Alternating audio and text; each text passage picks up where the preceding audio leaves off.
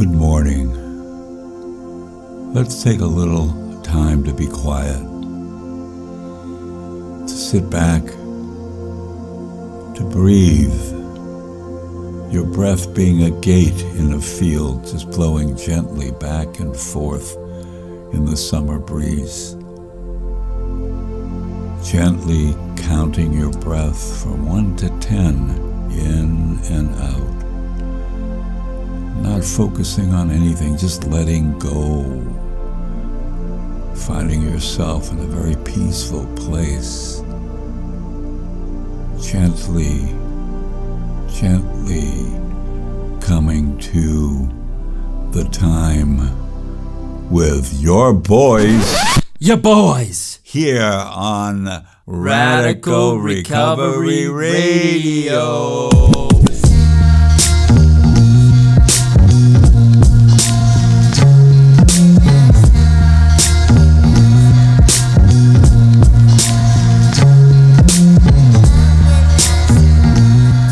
Just happened there, Monk? Yeah. You played a little trick on him. I did, I did, you know. You were you thought you were gonna go right into that peaceful place. Well, I forgot it's okay to breathe back in now, folks. Yeah, they were hinging on that, They huh? were waiting, yeah. Yeah, I bet. The the whole guided meditation or the whole guided what guides what guides the monk? Practice. Um uh, you know the vows that we take, the 227 vows, which really keep us from doing anything. So sobriety was like right in there. The fifth precept: no intoxicants of any kind. But uh, the presence that I have with the people that I'm with, you, others, um, reinforce this life that I have because I realize how crisp and clear it is. And I've asked you, turn around, what guides your recovery, man? I mean, what makes you day to day show up in this? I'm going to have to give my conscience a little bit of credit because while I was in active use, I still had a conscience and although it was really put to the back seat, I had to I had to pay attention to what my conscience was telling me. And it was telling me that something needed to give. And what ended up happening was an unmerited gift for me too in my recovery. I got to a place where I was, you know, searching for less guilt and uh, on a Saturday and got a keg and, you know, on my way again. I got to a place where all I knew internally was something was wrong and something needed to give. And I was, I was, I, I had, at that point, it was an unmerited gift for me to step off of this merry-go-round of active addiction. In retrospect, I know now I had to fully seize that moment. So what guides me is is that is that conscience and it's being it's being awake and continuing to try to evolve to become more awake. Yeah, you, came off your cushion, man. I think, I think if I look at it, and from a Buddhist perspective, pretty much when you when you make that decision, um, that courageous decision, if you stick with it, that courageous decision to just end that kind of life, it's unmanageable, it's just not going anywhere. Everybody gets up off their cushion. And that's where, in, in meditation and my practice and the practice that you and I both have, um, it, it's it's great on the cushion. It's great in the studio. It's great the other studio, not this one. It's great, but you got to bring it into practice. You got to bring that into life. It's got you got to you got to take that cushion with you and put it down and sit on it in every situation you're in. Really take a look around at who the teachers are in your life and who you allowing to guide you. I'm certain that a lot of people can understand the higher power concept of drugs and alcohol and how they taught the drugs and alcohol taught us uh, or guided us to the people we surrounded ourselves with. And to sit back and to take into focus now who are our guides, who are our teachers, and thankfully I have a couple of spiritual mentors in my life today because without them I would not be where I'm at at this moment. Yeah, we we my tradition we always refer to being a teacher. We always refer to, you know, I don't teach. Um, that's not a, a self-effacing thing, but it's I don't. I just point at the moon, and that's a classic Buddhist concept of I just point at the moon. You have to do the walk. Uh, I'll be a spiritual friend. I'll walk alongside you. The important thing is when you start is when your teacher, when a teaching is pointing at the moon, look at the moon, not the finger pointing at the moon. Yeah, also for me to think about what's internal and that, like, I already have a, a piece of the divine within or a piece of that positive energy within. So there's a there's a push pull, there's a give get when it comes to seeking outside of ourselves for guidance, but also knowing that we have all that we need inside. I see you doing that, man. When I come home from work, I know that I'm going to get met with a question when I walk in the door. Thanks be to having a young family. Daddy, can we go to the beach? Daddy, can can we go get ice cream? Daddy, can we go play ball? And becoming more in tune with what's going on for myself internally before I walk into the house. Couple couple of deep breaths, couple of couple of real moments in the now in order to be able to meet that question with yeah, let's let's keep going here. Let's keep living because it's it's so much of life now is not all about me and that's that's uh, that that was another thing I had to come to terms with is that it's not all about me anymore. There was a classic saying, you know, I'm not much, but I'm all I think about, and it's it's great to to be in tune with the needs of others and not so much always dealing with the needs of self. Yeah, yeah, I love that. You're going to get done talking to somebody and you go, hey, enough about me. Let's talk about you what do you think about me? that that that joke, man. Yeah. Hey, enough about me. But what do you? How do you like my shirt? You know. and and everybody gets all freaked out about you know the the divine, the higher power. Oh man, it's, you know, you, you're focusing you're focusing on the wrong thing because you're not looking at where you are in your recovery, and and the surrender that's necessary to to be able to go forward.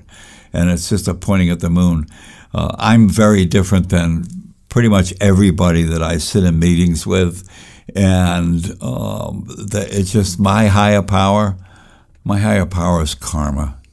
My higher power was that I understood back when I was in active use that there had to be something better than my drug habit. I've, I've said it a lot, and I always, always think about it is how with karma, no one ever really gets away with anything.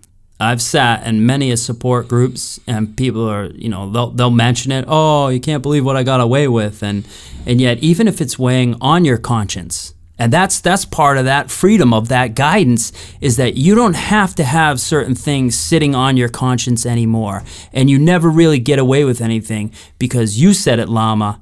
You said it. And I'll let you say it again because I think you know where I'm going.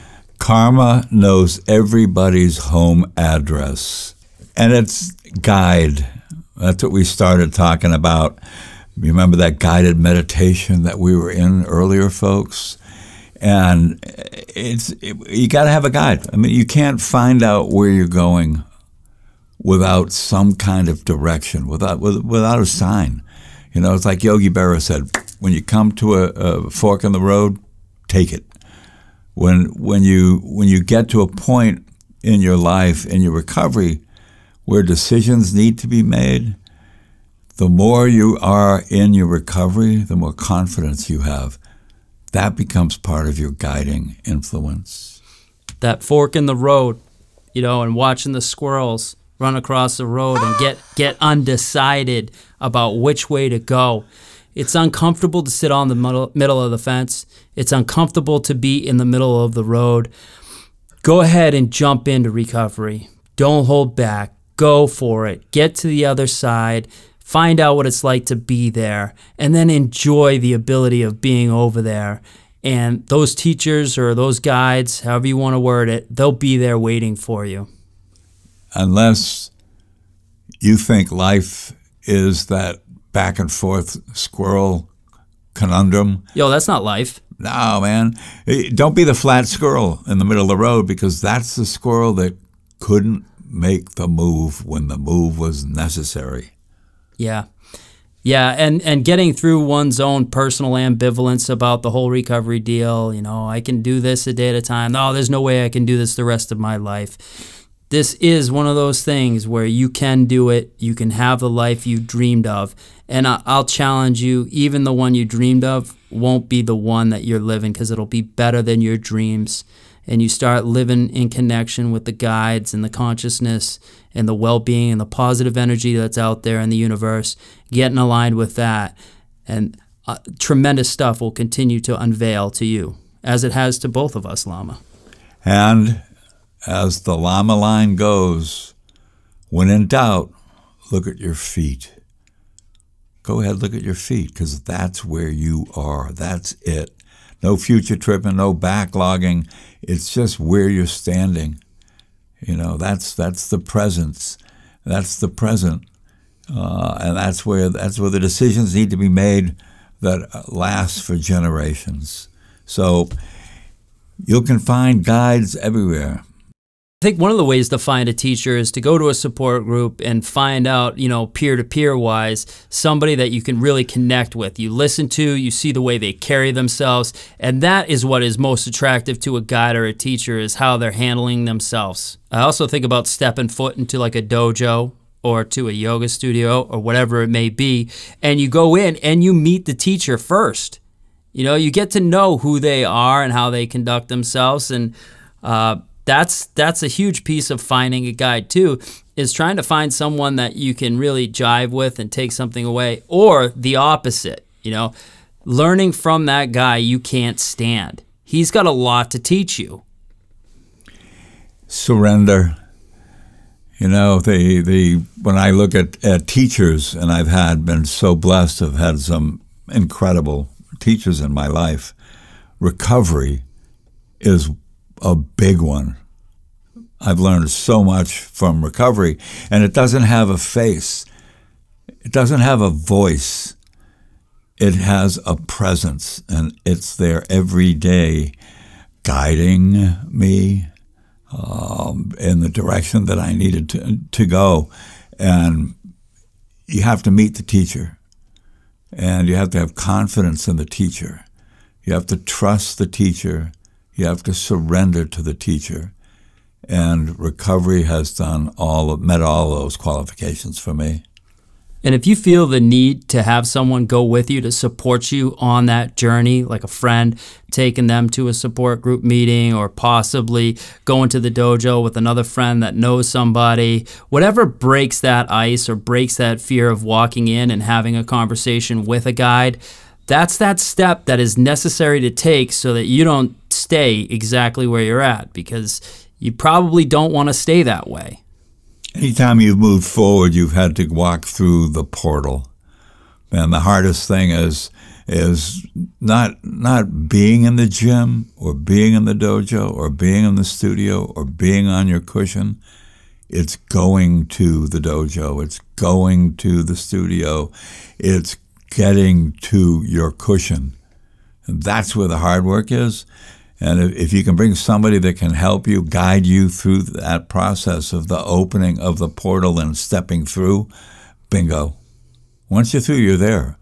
Now you're all dressed up in your spandex and your your your name brands and your your kicks, your your special athletic kicks, and you're inside. You got to go. You got to go. You got to do cardio. You got to do reps. You got to do something. You got to do a pose, or you got to sit for 20 minutes because you're there. Yeah, once you're there, it's it's go time. And how and how fast things can turn into routine. At first, what was difficult then becomes just part of the routine. It's like that gate of, of breath that I talked about a while ago now, breathing back and forth.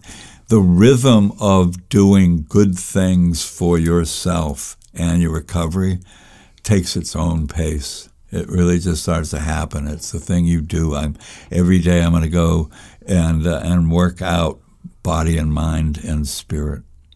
Very necessary. They all need that nutrition, that nutrients. They all need it. Mind, body, and spirit. The three amigos. Those three dudes. Yep, they're just like ya boys. boys. Your boys are always here. Mets and a monk. We're happy to be your guides today.